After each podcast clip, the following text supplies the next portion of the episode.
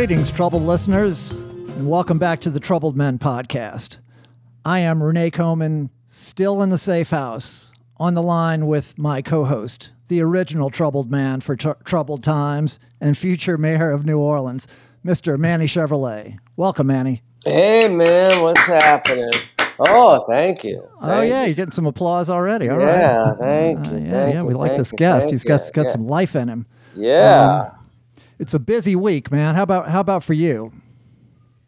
yeah, it's been pretty busy. Um, you know, I work at the uh, the big university here, um, and all the, they're trying to make it like back to normal. Uh huh. You know, and um, it's all going to be shut down probably in a couple weeks. But they want that money, so they have to get those kids in those dorm rooms before they tell them to stay in the dorm rooms and don't, don't leave. But um, um, yeah, it's been pretty busy, and you're busy.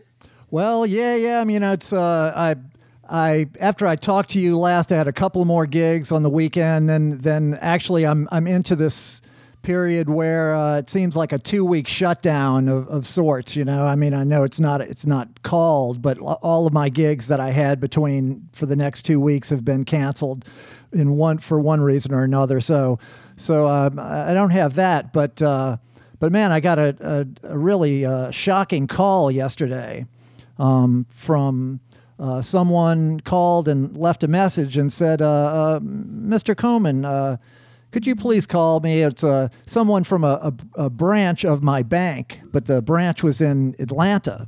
This person was Oh. calling. And she said, uh, "Could you call? It's kind of urgent." So okay, so I call her back.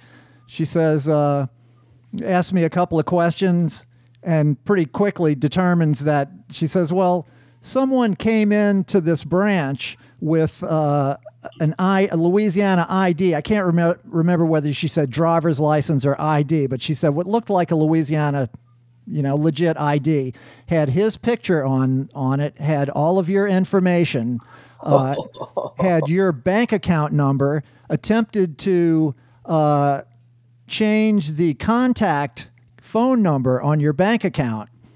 I I said, well, go ahead and punch in your social security number. He was able to do that Oh my goodness! but but he had to read it off of his phone to do it, which made her a little bit suspicious. oh, And so she started querying him about some other things. Well, do you know who else is on this account? And he's like, uh, I don't think anybody, but you know, I have Alzheimer's, so you know, my memory isn't so good.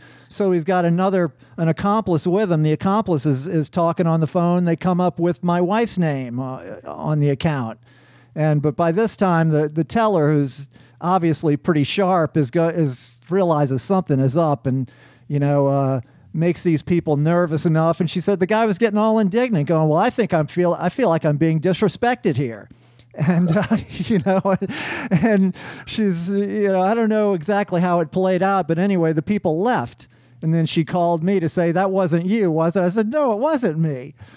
Um, but man oh man. So you know i'm freaking out. God who has my information? How what his what you know now of course all that stuff is available on the dark web or maybe just- Renee, Renee, before you go on anymore, Uh-huh. I just want to say, belated April Fools. wow wow well that was well played manny because that you really uh really hung me out to dry there for a good long time um No, that's scary, man. That's scary. I don't know how that happens, but I guess it happens to people every day. You know, well they, uh, you know, I don't know. Maybe do you i- i- is your son? Your son's out of the country, right? So it wasn't yeah. it wasn't him, right? well no of course it's not my son Well, you don't know, I mean, because I fucked up with my parents millions of times. Yeah, no, we have a different kind of relationship than, than that. Um, but uh, but uh, um, so so you know, okay, I- what do you do? So one thing you can do is you go on all the major, the three major credit uh, bureaus and put a fraud alert, and and uh, you know you can uh, freeze your credit so no one can open an account in your name. Now, what bank is this? Well, I don't want to mention the bank because I don't Uh. want to give out any more information uh, than that. Um, but uh, when I went to do that on on these these these uh, credit bureaus, you know, like whatever it is, uh, Equifax, uh, Experian, TransUnion. Those are the big three. Now, the the government requires them to uh, provide a free credit report to to every person on a yearly basis during normal times. Since the pandemic has hit, now they're they're offering a weekly credit report because fraud is so rampant right now. Hmm. Because of the pandemic, fraud is rampant. That's yeah, I guess people have time on their hands. Maybe. Well, I know one thing with with the uh, the stimulus uh, checks that went out. You know, a lot of Yeah. people filed to, or or the uh, unemployment um, you know supplement. A lot of people were filing unemployment claims and other and you filed names. unemployment, didn't you? Well, yeah, I was unemployed. Um, but uh, but I mean, filing it in other people's names is what I'm saying. And so there's been a lot of uh, identity theft associated with with these uh, these stimulus um, uh, efforts. But uh, yeah, apparently, like I said, it's it's so rampant that, that they went from a yearly to a, a weekly requirement that you can you can get a, re- credit report every week on Well, yourself. you should. This bank teller who caught this, you, you should buy buy that person a, a case of beer or something, man. Absolutely, send her a fruit basket. Yeah, yeah, Yeah, she, yeah. She was she was a You crackerjack. should, yeah, you should do that. Buy her a case of beer and some flowers, and and anytime you're in her city, she can come see you for free. Put her on the guest list. That's a good yeah, idea, put her on the guest list, and you know maybe she's hot. You know, you never know. Well, I don't know, man. You know, she could be a looker, man. You Well, she- know? she get said it she- together, man. she had a lovely voice. I'll, I'll give that to her. Oh yeah, and she's from Georgia. Yeah, yeah, she's a, she's a Georgia girl. Well, I don't know where she's from, uh, but uh, she's living in Georgia. So anyway, that's that's my uh, that's how I occupied a full day that I thought was going to be kind of relaxing. So instead, I had a stress headache and uh, you know dealt with all This that. was But today. that was yesterday. Oh, yes. yesterday. Yes, but I was still able to uh, get the new podcast out today. It didn't didn't uh, slow down our schedule, our, our uh, productivity. Who was our guest last week? I don't even remember. I've been so busy. Pete Gordon? Pete? Gordon. Yes, Yeah, he was brothers of Keith Gordon, the actor, right? No, they may be cousins or something. No, he's uh, the uh, boogie woogie piano player, uh, a veteran of the uh, Mojo Nixon band, and uh, Do you remember Keith Gordon as an actor? He was fabulous. I don't. What would I have known him from? He was in uh, Christine, that Stephen King. I never uh, saw that movie. Oh man, that's a fucking great movie. I- I'm not a horror movie fan. It's this is not like a slash them. you know. This is really good. This is really Mm-hmm. It's good. creepy movie. though, right? Oh yeah, it's really. See, I don't like. I don't like the creepy movies either. Even if Oh yeah. man, it's so good. Keith Gordon, Harry Dean Stanton's in it's it, okay. all right. and uh, um, I forget who else. That chick who was the, uh, she was a Laker girl, I think. Hmm. Laker cheerleader. Yeah, she was good. It's a Uh, great Paula movie. Abdul. No, no, not Oh, okay. Paula Abdul. She was a Laker girl, Uh, though, wasn't yeah, she? Paula Abdul was a Laker Okay. girl. but So was Michael Christine. Jackson. Michael Jackson was a Laker girl. Okay, too. but again, he was not in Christine. no, he was not in Christine. Okay. I think you would like the film, man. It's really I might good. have to give it. A, I might have to give it a shot, Manny. it's about a car. I, re- I know that much. It's a Stephen King novel. It's based on right. It's about a car, a possessed car. Yeah, seemed kind of absurd to me, but you know, uh, again, I guess Oh, you gotta no. you gotta suspend and judgment. it's got a really good soundtrack. I think you'll Oh, okay. enjoy. It's got a really good soundtrack. But anyway, so yeah. So what's up with you? uh, well, I'm just uh, you know I'm in the midst of my campaign. I'm Right. I'm uh, talking to people. They want to know how I feel about this or that, and you know I, I'm up till the wee hours of the evening answering their questions. Sa- you know, because everything's you know used to be they I could just go see these people and they'd interview me, but now because of uh, the COVID, it's all done via the uh, the computers now and stuff like Oh, that. okay. So, uh, which I kind of like because it gives me more time to think about my answer as Uh-huh. opposed to just you know them sitting there going, okay, what do you feel about this? And then you got to come up with an answer right then and there, you know. Uh, and uh, so this is a little better. And uh, my answers are, as always, you know, very, uh, very uh, disturbing Uh-huh. and comical at the same time. Okay. Um, you know, it's amazing how I, I, didn't even know some of these organizations. You know, you don't realize how many organi- organizations exist until you run for office, and all of a sudden you're bombarded by these these organizations. You know, like uh, you know, there's uh, the uh, Better Life for New Orleans East, and then there's uh, uh, housing for Mid City. Hmm. You know, affordable housing for Mid City. Then there's you know you know, uh, Lakeview Street organizations, and they all want to know sure. how, how you're going to do. You know, and and for the most part, I don't think some of these organizations are that big. I mean, there might be maybe five people in this organization. Right. Yeah, it could just be two or one. Yeah. yeah just you you you uh, you. I you don't file, know. File for a nonprofit status. You make a logo, and yeah, yeah. Who knows? Yeah, and uh, uh, so you don't know who you're dealing with, and you know. Uh, me because you know my my staff is basically me and, and my campaign manager Dave Clemens, mm-hmm. and uh, um, it's very it's you can't you can't answer them all. You know sure. you can't answer them all, uh, but I try, and so that that takes up time and stuff like that. Uh, but I try, and I try to do the best I can. You know, um, but anyway, you know, and sometimes you get so nervous, you know, uh, you, you want to do the right thing, you want to say the right thing, and all that kind of stuff. But, but I want to get back to uh, uh, COVID. Yes, you know, COVID's going nuts right now. But I, I saw a story that kind of like, you know, was like really this this fucking disgusts me. This story. There are people who are so against the vaccine, but people all over the country mm-hmm. and I'm sure the world.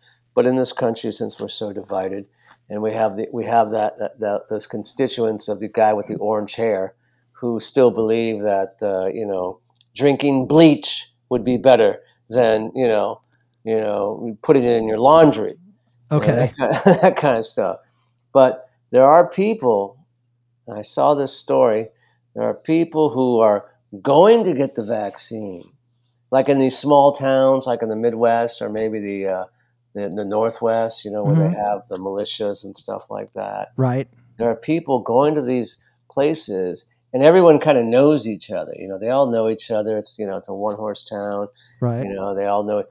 There are people going to get the vaccine, but when they go get the vaccine, they tell the nurse or the doctor, they say, "Don't tell anyone I took the got the vaccine." Don't tell oh, jeez. Oh, you know, I don't want people to know I got the vaccine because I'm an anti-vaxxer. I don't believe in it, but yet give me the shot.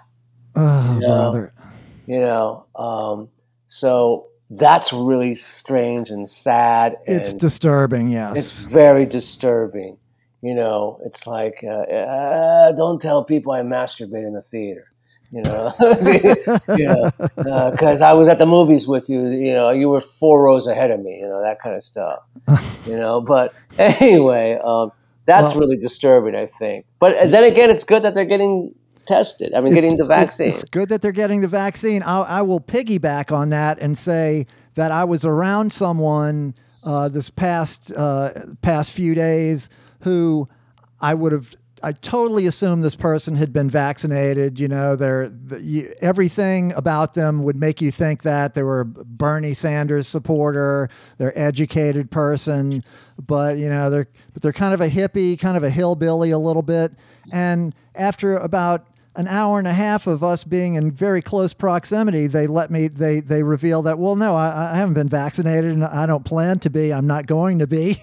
Oh, gosh. I'm like, wow, well, now you're going to tell me? I mean, I guess you just got to ask everybody. You just can't assume anything, man. It's and and that was really that my heart really sank when when I found that out because I thought, Jesus, if if we're struggling with with this uh, element of the population. You know, I don't I don't know how we get out of this, man. I mean, we this you know this could be with us for years at the at that rate. You know, if people well, gonna... it might be, yeah, it might be because the population. I mean, you know, hundred years ago when they had that uh, pandemic or you know whatever epidemic, it was you know half the population. You know, it wasn't like now. The United States, you know, hundred years ago was you know I don't know, hundred million. Now it's like nine billion people here. You know, yeah, a lot more people now. Yeah, yeah. So, just try to get it together, people. I don't know. It, it's it's it's sad, but uh, you know, it's sad Hmm. is that whole Afghanistan thing that's going on. Oh man, yeah. I don't think we have enough time to get into that here. Well, all I gotta say about yeah, all I gotta say about that is, you know, that part of the world has been that way for a billion years. You know, what what did what did anyone expect?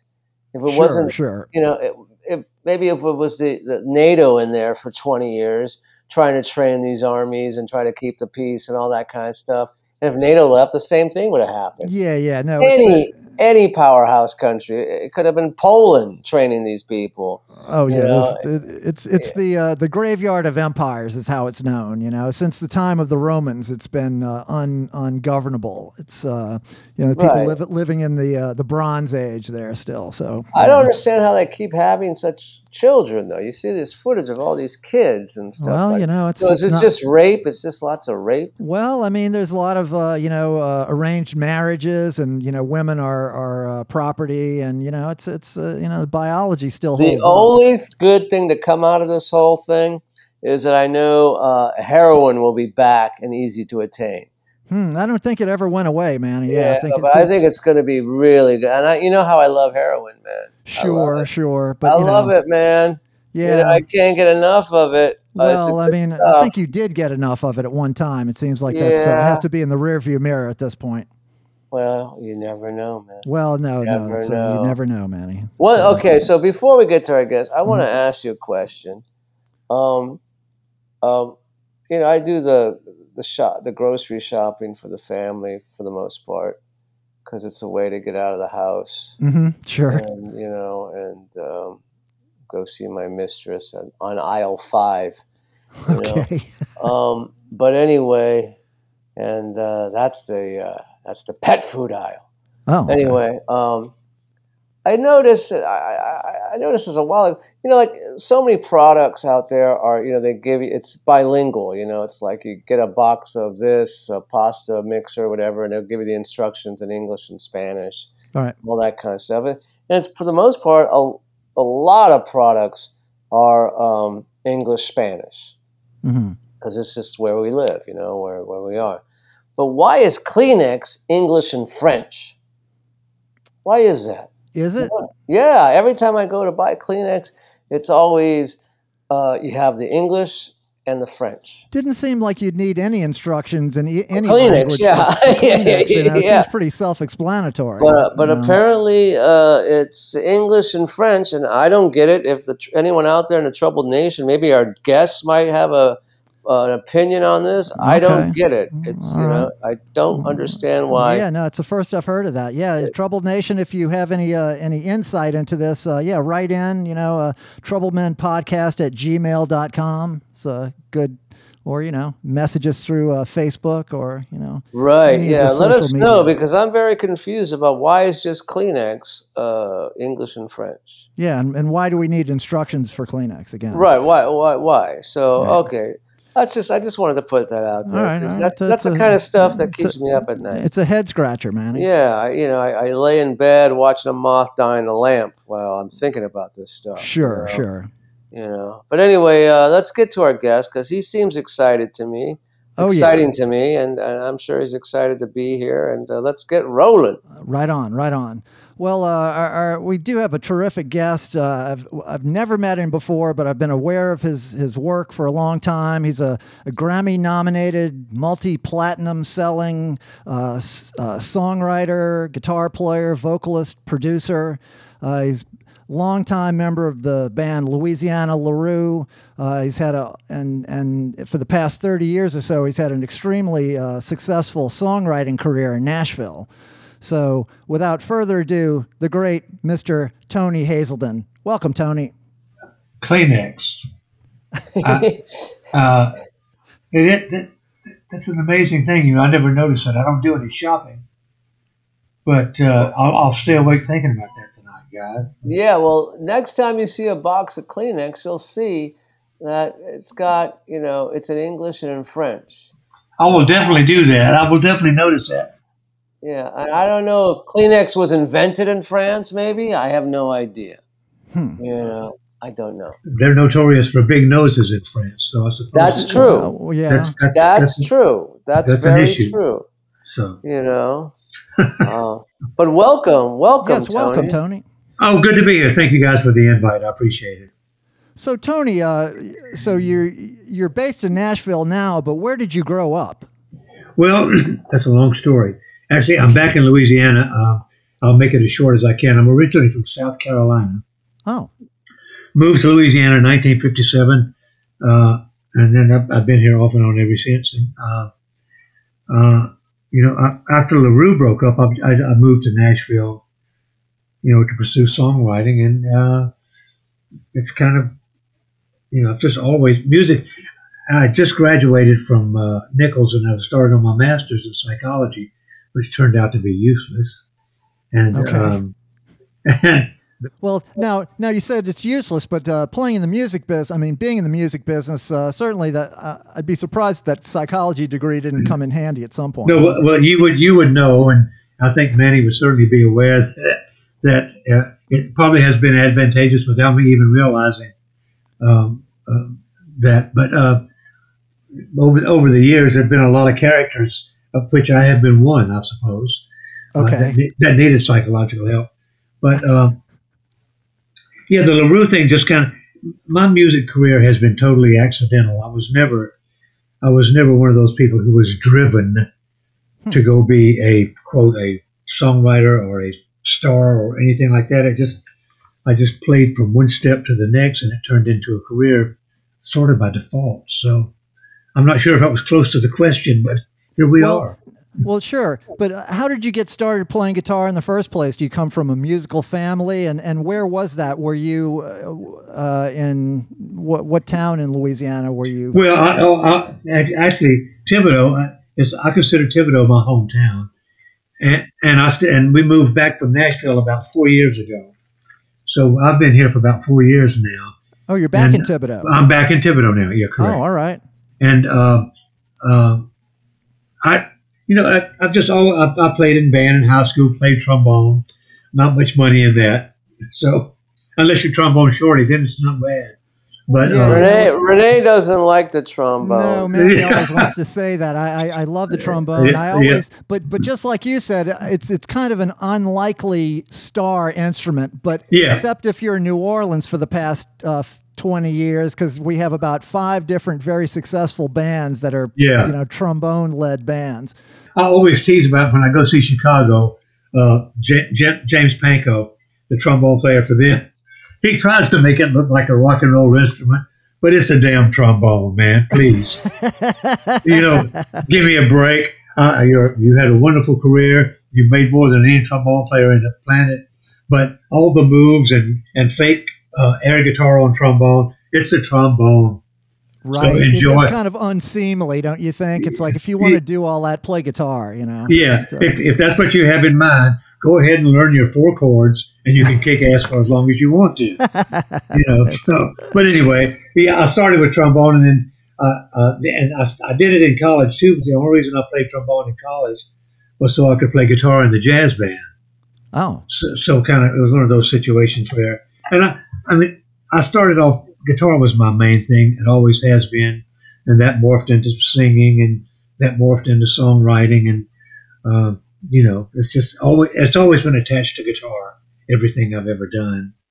Well, so so uh, I was asking you yesterday about because I know LeRoux before they were LeRoux, the band was uh, like studio guys at uh, Studio in the Country there in Yeah. Bogalusa, and then also was uh, Gatemouth Brown's backing band and toured all over Africa and all kind of other places uh, as as his band. But you said you weren't on the band at that point, right? No, no, no. Uh, at that point, they they uh, a quick synopsis. Jeff Pollard and Rod Roddy, who are are all members of LeRoux, we started in a band called the Letty Band. Then I left and went back to college. They went to Baton Rouge and, and became a, a, a, a the Jeff Pollard Band. The Jeff Pollard Band eventually became the backing band for uh, Gatemouth, and they did tour a lot. So. Uh, but at some point, I'd started on my master's degree. They came back through Thibodaux and were playing, and Jeff called me up and said, "Come jam with us." and they had just hired another guitar player who will remain nameless. And uh, I, I, went and played three or four songs with them, and they called me at three that morning after they got back. and Said, "Man, you need to come join the band." And, and I was kind of, I was kind of out of music at the time, and I said I was getting ready to go do a, I was going to start on the PhD program at at, uh, at the University of Georgia in the next year, hmm. and um, so my, my wife and I discussed it. We said, oh, "What the hell? Give it a shot. You never can tell." So we, I did that. I joined the band. Six months later, or three months later, we went out to L.A. to showcase for uh, uh, Capitol, Columbia, and Warner Brothers, and um, at the Roxy and uh, uh, one other club whose name I can't recall. And then the deal came from there. So once that happened, it, the, the deal happened pretty quickly. Once again, I say I've never been, I've never gone out and pursued this career. It just kind of fell into my lap from me playing music. I, I'm kind of an, I'm kind of an accidental success, I suppose. So let me ask you something. That that the guitar player who re- remained nameless was that Sammy Hagar? no, no, but uh, yeah, uh, just a wild guess. I'm yeah, just a wild guess. Well, you're absolutely right, Manny. He's been in about ten different bands. Every time they lose a guitar player, they call Sammy. He's not doing anything. he's not doing. He's out. He's down in Cabo. Uh, you know. Uh, Tough life driving over 55. yeah. Well, you, Cabo's not big enough to get over 55, actually. Yeah, that's true, too. Yeah, that's true, think, too. Maybe in reverse or something. Who knows? yeah. Uh, when it was LeRoux, you were kind of in the band at that point after it was. Yeah. I, I, when I joined the band, it was called the Jeff Pollard Band. So once we got the deal, they said, let's let's see if we can make it a, a, a different band. So, uh, or a different name. So uh, we came up with the name LeRoux, and they called it uh, Louis. We were going to call it Louisiana's LeRoux, and they said, uh, "Well, you know, that sounds kind of regional." Huh? And so we said, "You mean regional like Chicago and Boston and uh-huh. and all and all those bands?" Right. I think I think it might work. It should be fine. So that, that's how the name LeRoux came about. Okay. Now, uh, a former Troubled Men podcast guest and good friend of me and Manny's, Carlo Nuccio, told yes. me about uh, that he was playing in a band in Baton Rouge across from campus. And he said it was kind of a disco band that he was playing in. And he said he was like a weekly gig. And he said, after they would finish, you guys would come on. And he said, man, what a smoking band. He said it was just just phenomenal how good this band was, you know. And you guys were kind of like a like a funky southern rock R and B kind of band. Yeah, I would say, you know, as a the, at the risk of sacrificing modesty, we we were a very very good band. Everybody was very capable players everybody had broad musical taste, you know, from jazz to pop. Larry Carlton, uh, uh, um, uh, all all of the all of the in between funk jazz bands, uh, instru- instrumental bands. We had a broad musical taste, and every, you know, we never we never had any disputes. Our band got along from 19, 1976 to 1985. And, and we were just, you know, we just liked playing music and we liked playing with each other. We never had any, you know, artistic differences or all of the crap that people talk about as a, mm-hmm. a as being a splinter uh, in a band's career. Um, yeah, we just we we were. I, I am proud. We were a good band, and actually, we still play, and we're still a very good band. Yes, I, saw y'all uh, at French Quarter Fest a couple of years ago, and I think we y'all played on the same stage as the Iguanas. Yeah, yeah, yeah, we did. And and I remember standing on the side of the stage watching you guys and thinking that it's like holy cow man these guys sound fantastic man. It was so so tight and and all the vocals are so good man you know. Well I, I appreciate it. We we we did proud of, do proud ourselves on that. And and uh, we just finished a new album um, that got a lot of response in Europe but with COVID we couldn't do anything we couldn't go anywhere the latest record was uh, in 2020, right? One of these day, one of those days. That's correct. That's absolutely correct. And it's been a very successful record. Like uh, y'all, y'all uh, got some blues awards uh, based on that. I mean, it's kind of weird, you know. Again, one of the the overarching uh, important parts about this story is is longevity and and adaptability and yeah yeah. That makes sense. I saw this guy talking one time and i think he was like a film composer and he said really your number one goal in in the music business is longevity. And he says because times are going to change tastes is going to change uh, you know how can you find a yeah. way to stay involved in it. You know, it's like some people they they they want to they have a flash in the pan, something works out, and and then, but you know, if yeah. you really want to play music, you got to find a way to do that, and to to do it over such a long period of time is what an accomplishment, man. It it, uh, it is true. It's like I think that with with us, we all have a low tolerance for boredom. Um, and, you know, and when you and you know the deal when you get when you play, it's hard to play the same quote 20 or 30 songs for 40 years and and make it exciting. So at some point we've all been able to manage to keep ourselves from being bored with it. And the new album was was an absolutely cathartic release to be able to play new music for a change. Um, i mean that's that's it's almost like once you become semi-successful as a band you become a cover band of your own music. Mm-hmm. you know so you end up going I'm so tired of playing that damn solo. I don't want to ever do it again. you know, it's like so. I, I, let me just play something that people won't recognize. Who cares? But it, it is. I think it's one of those deals where you just, you have to find an outlet that doesn't keep you doing the same thing over and over. The redundancy is just. I mean, it'll kill a career right? Well, that's something I was going to ask you about. So, right out uh, on the first record, you have uh, you know it's it's mostly like kind of a like I say, kind of funky R and B southern rock record, but then you have the a big hit is New Orleans Ladies uh, yeah. ballad, and you know it's not exactly characteristic of the rest of, of the material. No. I got to say, I remember that that song as a kid, and I don't know why I thought this, but it, until just a few days last week, I started looking at the lyrics, and I always thought that was that song was about prostitutes. Uh, well, you know, it, you could interpret it that way. I mean, uh, it, it, it certainly sounds that way. To I've, I've always assumed the same thing too. Okay, good. I'm, it's not just me. You know, you know I, I, you know, it's funny. I don't want. To, I'm not belittling. Take this. Don't take this as a belittling. But I just started a new song. I, I, I, I almost, I almost view New Orleans, the city, as a prostitute. Mm.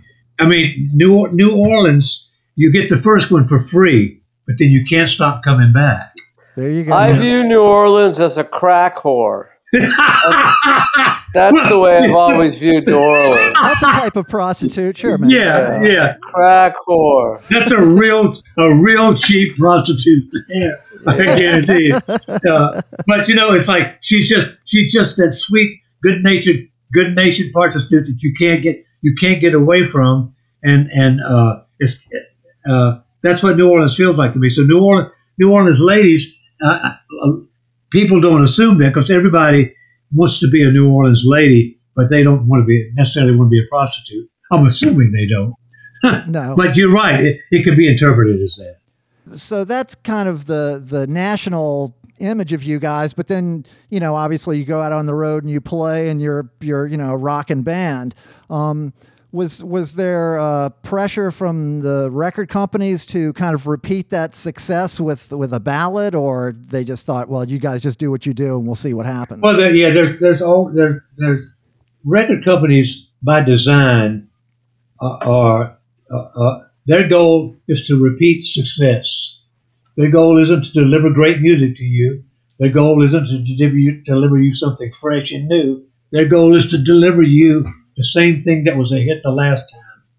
Uh, and they always they always approach it like that. If you listen to country music now, you'll hear uh, ninety five percent of the songs are the same song. Um, yeah.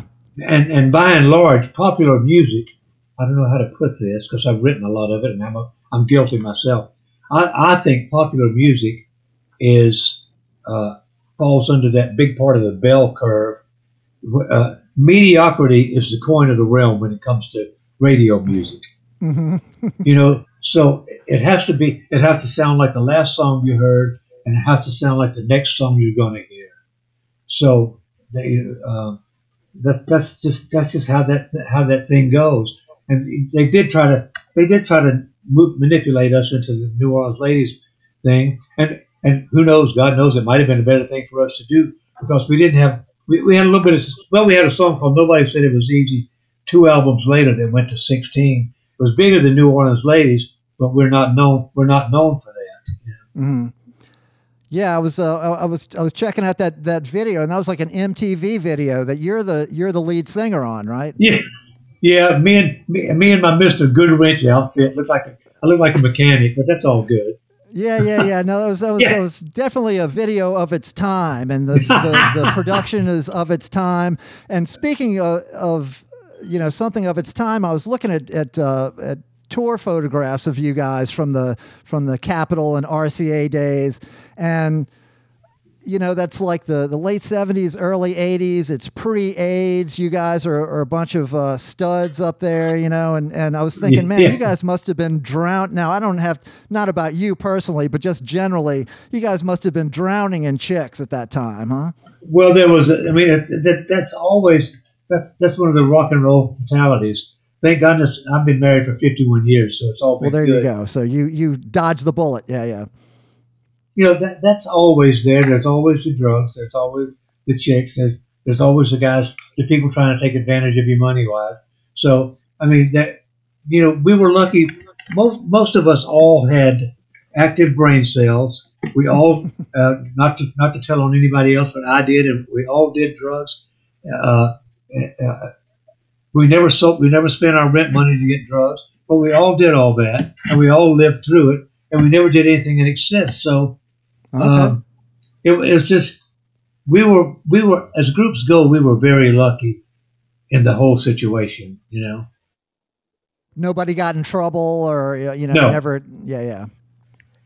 So let's go back to your childhood for a minute. um, when do you first uh, what what are you listening to that turns you on to uh, music or rock and roll or what country music? Well, in the early days, I mean, the first, you know, my first guitar influences always it always freaks people out. Well, not not the early days, but when I really started playing guitar, were Chet Atkins and Ritchie Blackmore from Deep Purple. That was my two favorite guitar players. Oh, I was going to ask you about Chet Atkins because I noticed you used a thumb pick. Yeah, yeah and I still do like people like Tommy Emmanuel. I still learn his stuff.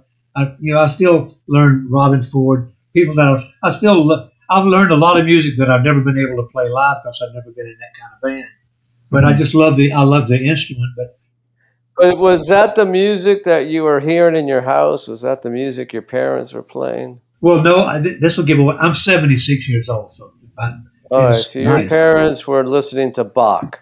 We yeah, they were listening to people beating drums on the cave wall. You know, and they were drawing little pictures of men and and and, and horses. So uh, actually, what happened? You know, I can tell you the first song I ever learned, and you probably don't even know it. Is how much is that doggy in the window? Oh, sure. Oh, know I know yeah, that. My, my, dad used to sing that song to me when I was a kid. Well, there you go. i kept old. wanting a dog, and he kept denying me a dog, and he'd sing that song just to fuck with me. Yeah. well, that, that's what that, that, yeah. that's what dads do. Yeah, that's, that's their job. Yeah, he was. Uh, yeah, he was a good guy, though. His job was to turn you into the man you are today, which yeah, we're all, exactly. which we're all proud of. yeah. Oh exactly. Lord, it's his fault. Yeah. Seems like a good time to take a drink, like take a uh, break and get a new cocktail, don't you think? Yeah, let's. Uh, the Troubled Nation know what to do, and as always, uh, go get a cocktail libation, and we'll be right back. Sister, sister.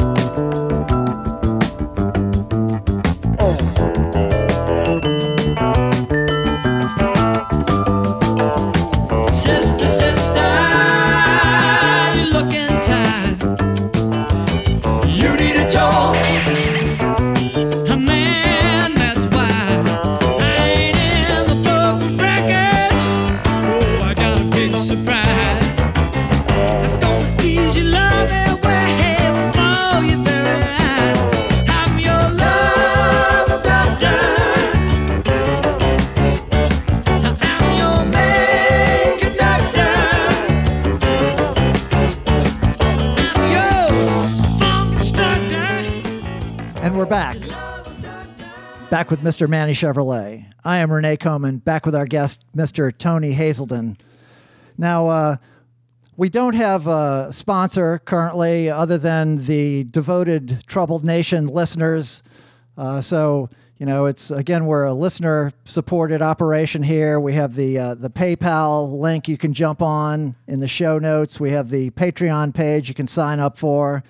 Um, you know, go ahead and subscribe to the podcast wherever you're listening to the podcast. Uh, rate us, uh, review us, give us five stars, and uh, you know, follow us on social media. And uh, yes, the Krewe of Red Beans, they're they're they have a GoFundMe project uh, to support this Fest Fest, which is a series of porch concerts that they're organizing to uh, try to raise money to pay the festival wages of local musicians. So that's a, a, a great uh, endeavor that they're they're engaged in. So everybody check out the Krewe of Red Beans and support them in in, in this uh, this this uh, this effort. They're the ones who block Esplanade uh, for like four hours uh, on one day out of the year. Are they? And, uh, yeah, it's like, come on, give me a break. They, they don't let anyone know they're they're rolling either. That's what I don't like Huh. about that. You know? Okay, well, But anyway, Tony, what I wanted to tell you when Nate was checking his uh, uh, devices or his technology there is that I went. I, we took a break. I went to the living room. My daughter and wife were watching a movie, and she said, "Who's the guest?" And I said, "Who it was." And she she goes, "I have their album." She has their album. Very good. the Ladies of New Orleans records. We have it here in our house. Very life is good. Yeah, so uh, she remembers that, and I said, "Well, we we thought maybe it was about hookers," and she said, "Yeah, I thought the same thing too." okay, It, the, the funny, you know, the funny thing, oddly enough, is with New Orleans ladies, we have never been that popular in New Orleans. I, I, Oh. and, and I don't know, I don't know why we're not considered.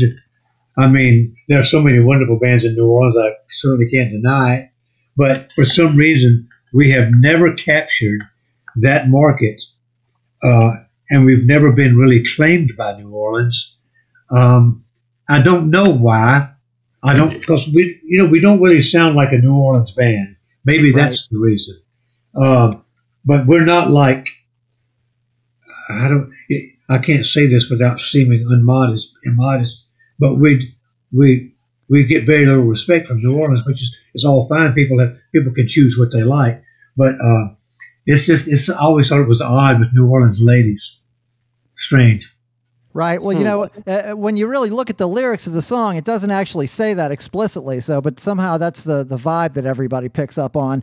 And yeah, as far as uh, you know, uh, the New Orleanians' identification with the band, I don't know, you guys not from New Orleans, um, but re- and really, you you like you're saying, you have more in common with other Southern rock bands like uh, Yeah, yeah. Doo- Doobie Brothers, Wet Willie. Uh, New Orleans has an indigenous music that does not exist anywhere else.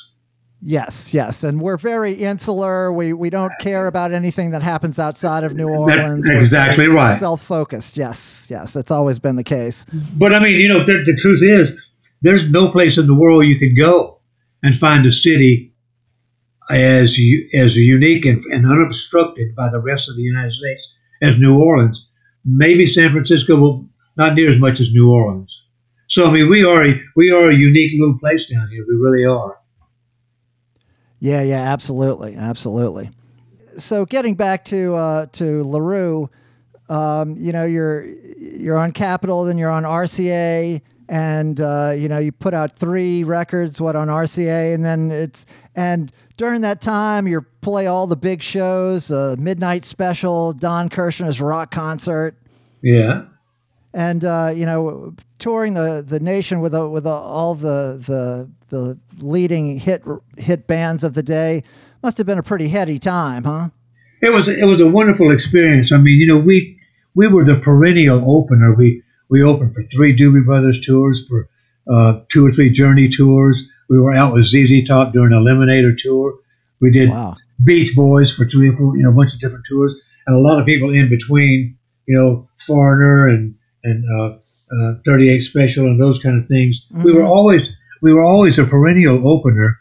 Uh, our, our success was we were one more hit away from being from having uh, a, a lot of success, but we were also once again we fell into a, a, a little odd niche that we weren't we weren't quite southern rock, we weren't quite pure funk, we were somewhere in between there.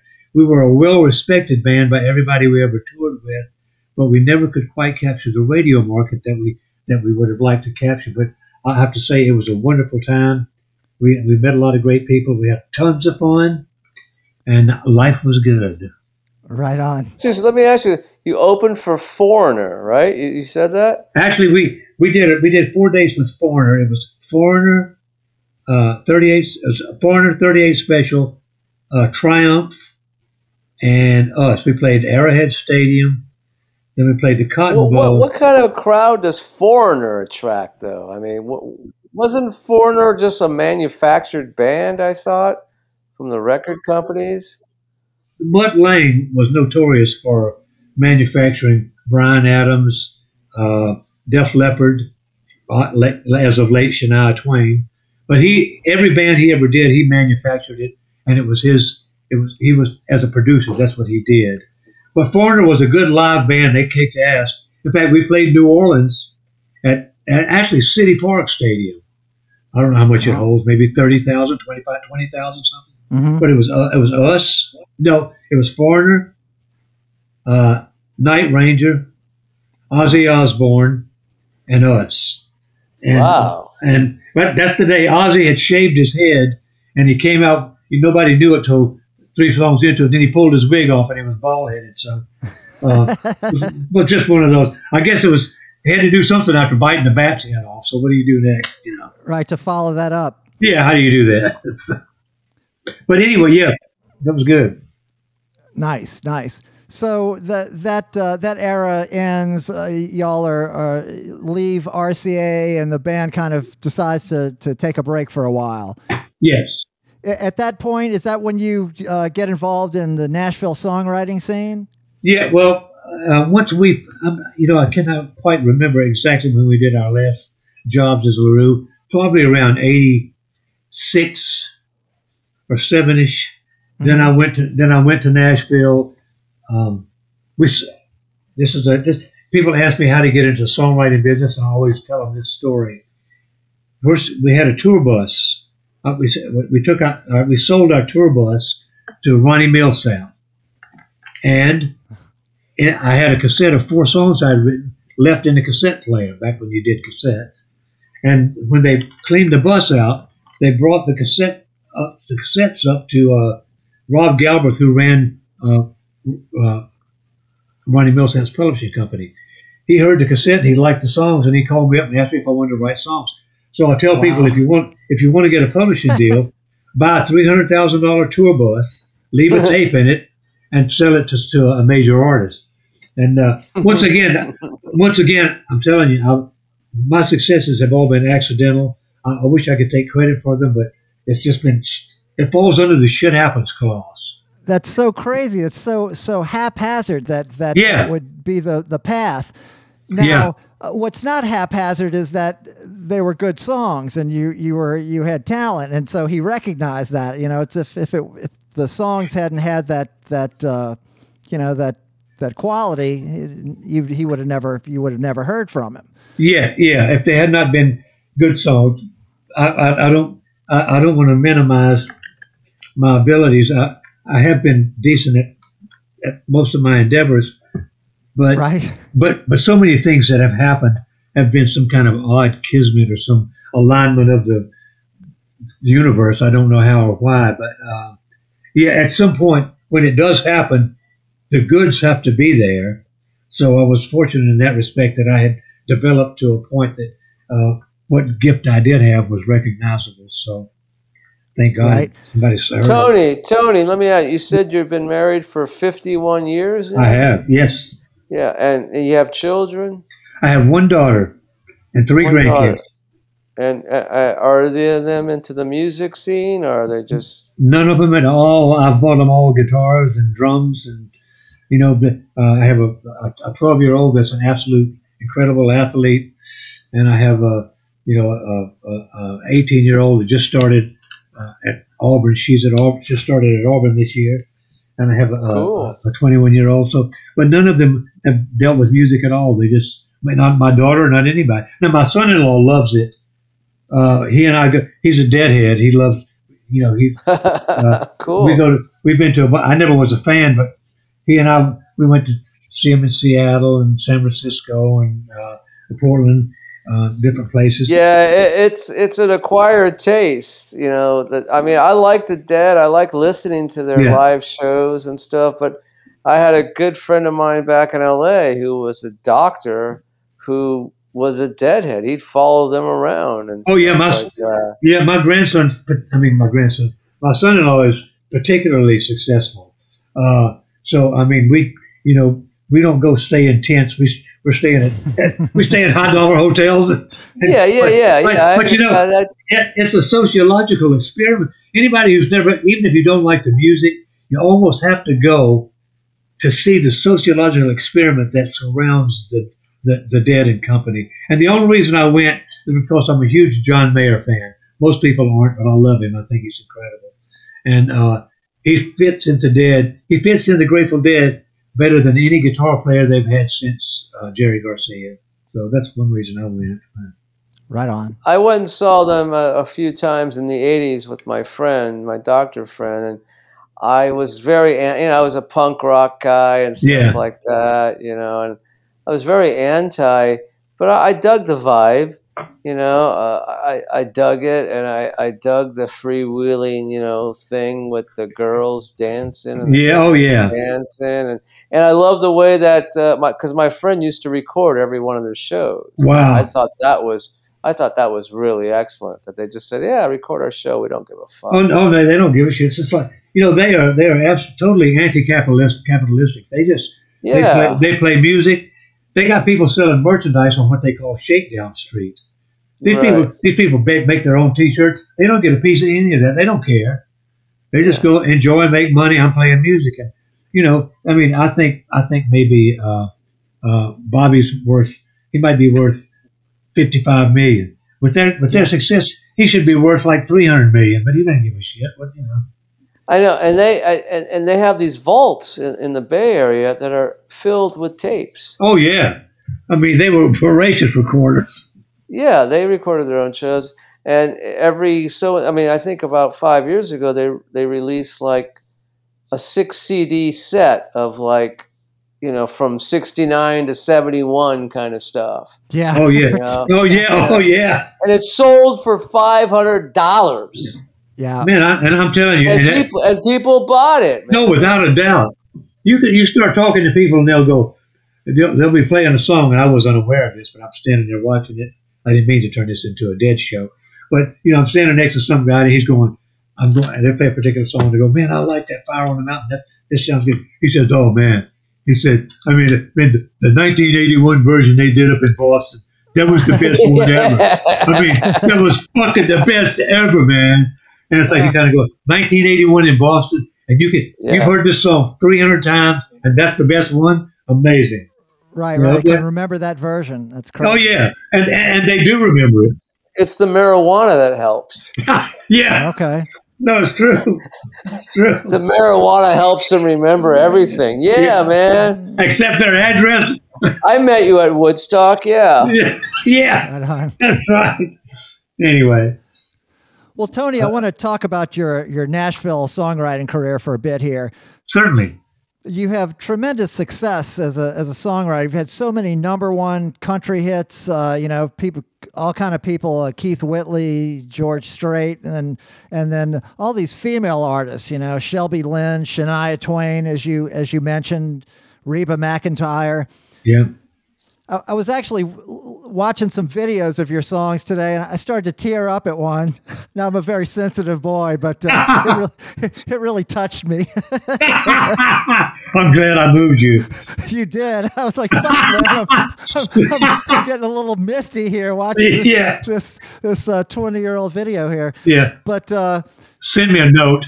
I will, I will. So that's a very unique um, kind of songwriting thing that goes on there in Nashville.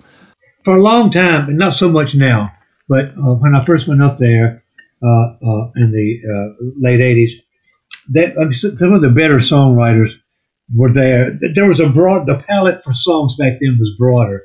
I mean, if you look, you had things like The Gambler, which was a story. You had the night the night the lights went out in Georgia. That was a story. You had actual stories.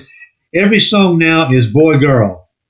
You know, every now song somebody's getting laid on a song today. Every guaranteed. Yeah. Not that there's anything wrong with that. You know, but but every song. I mean, uh, three minutes after three minutes after three minutes, it gets to be too much. The same thing. So the the palette was a lot broader back then, and uh, and I have my share of mediocre songs too. I'm not I'm not saying that's what you if you if you're going to make a living as a songwriter, you have to find out. Uh, to me, there's a there's a handful. There's only about three kinds of songs. There are great songs that'll never be a hit. There are hit songs that'll never be great songs, and there are songs that are great songs and they're hits. To me, uh, I, I, know I sound terrible to, to be such a John Mayer fan, but to me, he he he does great songs that are hits. Um, okay. Or, or, you know, the, the lyrics are good and interesting. They're fresh. They're things you've never heard before. He plays his ass off, and and and uh, uh, the melodies and things are interesting. Now, most people don't like John Mayer. They think he's a sellout, but that's people who can't play with the shit anyway most of the time. So, okay. uh, you know, but uh, to, to me, or you take a song like uh, Mike and the Mechanics' "Living Years." I don't know if you've ever heard that song. It's an old rock song. If you ever get, if you get a chance, if you if you if you're a father, and if you have a father, obviously, you need to hear this song. It's called "In the Living Years." Great lyrics, great great message, and it, and, and it actually got on the radio a little bit. But to me, I, I end up categorizing songs in that way. Um, most of my favorite writers are writers you you'll never hear. It'd be David Wilcox, or it'd be you know Joni Mitchell, or it'd be uh, just you know people that. But in Nashville, there's a culture of like uh, you, you, make appointments with other writers. You go sit in a in an office kind of room. You yes. bring some ideas. You bang it out. Is that the kind of stuff that you've done a lot of? I would imagine, huh? I never was much of a co-writer. Most of my hits were written by myself. I had a couple things. I had two co-writers. I had a guy named Tim Mensy who was an incredible singer, great, one of my favorite country singers. In fact, he's got some solo albums out. A great, magnificent guitar player, a great country picker, and a wonderful writer. Uh, he and I wrote a lot together, and one other guy, Stan Muncy. But by and large, I didn't co-write that much. I just, I don't know. I, I don't think I was selfish. It just, I ended up spending more time with myself. But but yeah, it's nowadays if you look at the country charts, there's every song has at least three writers, up to five writers on it now. Yep. So Tony, Tony, you know, um, yeah. don't don't don't don't feel bad about playing with yourself. I do it all the time. Yeah, yeah, yeah. And, and, you know, and the funny part is always productive. Yes, yeah, exactly. Yeah, you always get somewhere. yeah. There's always a happy ending. Without a doubt. It's always a hit. Unlike a country song. right, right, right. Well, I, I remember J- Johnny Carson once asked asked uh, Roger Miller about co-writing, and said, and Roger Miller said, uh, "Picasso doesn't co-paint, and I don't co-write." Yeah, yeah. Well, it makes sense. Uh, you know, the truth of, the truth of the matter is, it's not good business. The the the it's, it, it's better to it's, it's better to co-write because if you do that, then you have two different publishing companies shopping your songs. And, okay. and if you have and, and people would pair up, this guy's a very successful writer. Let me get with him. Let me do that. I just never was that kind of guy. And if I did it again, I would probably network more. Uh, it's important, and you don't sacrifice your integrity or anything in the process. I was just uh, of a different ilk back then, 30 years ago. Yep. Well, there's a real culture of like getting a cut. That's what everybody talks about in Nashville, getting a cut, which means, uh, you know, getting your song placed on some big star's record, yeah. and you yes. you don't even care if if it's actually if it's actually a hit itself. Uh, you would like it to be a hit, but as long as, as it's on a record uh, that that has a hit on it, you're well going go was, the bank. That was a viable that was a viable situation pre-internet. It used to be. It used to be you could. Uh, I'll try to make this brief and quick, but it used to be you, you could never have it, even if you never had a hit record, if you had 10 songs recorded on 10 different acts, and each one of those acts sold uh, a million copies, that would be 10 million records. So even if nobody ever heard your song, you would make 10 cents for every song, every time that, every time that album sold. So if you multiply right. 10 cents times 10 million, you end up with a million bucks. Right. You know, so sure. the, the people go, "Have you ever had any hits?" No, I never had any hits, but I got a million dollars. So, right, uh, yeah. But, but but see, that doesn't happen anymore because people don't buy albums. And in, and in the old days, you would have a song. I had hit. It was a hit on George Strait. He sold double platinum, so I made that money. Then he did a greatest hits album. I got on that one. That sold double platinum. I made that money. Then it got on 40 number ones later. That sold again, and I made money. That doesn't happen anymore. You know what I mean? Let me ask you, Tony. Can I? Did Certainly. you ever have any run-ins with Billy Joe Shaver? No, but I know him. You know? I mean, I I, I met him a couple times. Okay. But, but, that's a talent. See, that's a that's a song. That's, that's quote. That's pure. a guy who would play like you know a hundred uh a hundred in front of a hundred people at some club. Yeah. And uh, the the promoter w- wouldn't pay him. You know, and he, he was, was one of those guys. Yeah. Good, wonderful songwriter, legendary. Yeah. Obviously. Yep. Yep. Yeah. In fact, his son played guitar with him for a long time. Oh, right. really? Right. Yeah. Good. Yeah, yeah, yeah. Good guitar player. And he was missing a finger, wasn't he? Did he have a finger? I think I, I think you may be right about that. Now that you yeah. say yeah, it was some kind of weird accident, but yet he still played. Uh, or, Lost I don't it know. in a foundry or something. Yeah, yeah, yeah. Or, yeah, uh, something yeah. lumber like yard. That. Right. Yeah, I'm yeah. sure. A real job. A, a real yeah. job. Right. Right. Right. Right. So uh, I was, uh, you know, we're kind of uh, winding up the the podcast. I had a few yeah. other things, uh, and one is how Nashville has changed. And uh, I have a friend who's uh, a, a, little bit younger than me, but very successful songwriter, much like yourself. And he was saying that uh, there are songs that, that were written 20 years ago. He was mentioning this Brad Paisley song, which seems Brad Paisley seems like a new artist to me, but yeah. obviously he's been around for a long time. Yeah. And he was saying this song couldn't get cut now. And I said, Really? Why? He goes, Because now uh, all the people who are country music fans grew up listening to rap and techno, and they're used to hearing lyrics that's like words, words, words, words. Yes. Words, words, words, words. He said in the old days, he goes, Listen to this song. It's like words, words, music. Yeah. Words, words. So I'm sure you must be aware. And he goes, he goes, hey man, it's not my style. He goes, but that's the field I'm playing on. So that's what I try to write nowadays. That's that's very different than traditional country music. Oh, it is. Your friend wouldn't be Jim, would it? Yes, yes, his name is Jim. okay, I, I, know Jim. Uh, but, yeah, uh, Jim McCormick. Yes, he's a he's a, yeah, tremendous yeah, songwriter. Yes, he's a, he's a wonderful guy. He got in songwriting at a. This is this is probably the worst time to be in songwriting, actually, but um, it, it, it's, it's a bigger struggle than it's ever been. And he's a wonderful guy and a wonderful songwriter. Um, yep. Uh, it's just it's tougher than it's ever been now. Yeah. There, uh, yeah. There's a lot of Brad Paisley. Could, the truth is, George Strait can't have a hit now. So it just doesn't. Uh, once it changes, once the regimes change, and the truth is, if you look at the, if you were to look at the charts today, uh, twelve writers, twelve to fifteen writers, control about thirty on any given week, thirty to uh, thirty to thirty-five percent of the chart. The same writers wow. write the same stuff. So you and, and they and they have found the formula and they've made it work. More power to them. They're better businessmen than I was. Um, but it, it doesn't. To me, it doesn't help. Radio's job isn't to introduce us to new music. That's not their job. Their job is to sell Chevrolets, soap, and all that other shit. They don't. They don't give a shit about the music. They. They're, they're, all they care about is you won't change the station. Uh huh.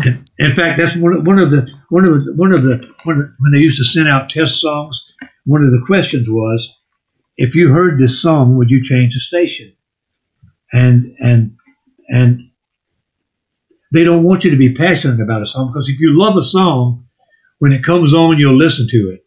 But when it goes off, you'll start trying other stations to find that song again. Uh huh. So, so they don't want you to love it. They want you to just let it wash. they want you to let it just wash over you and just kind of stay on the station, no big deal. And that's exactly, I mean, that was actually on some of the radio surveys and probably still is today more than anything else.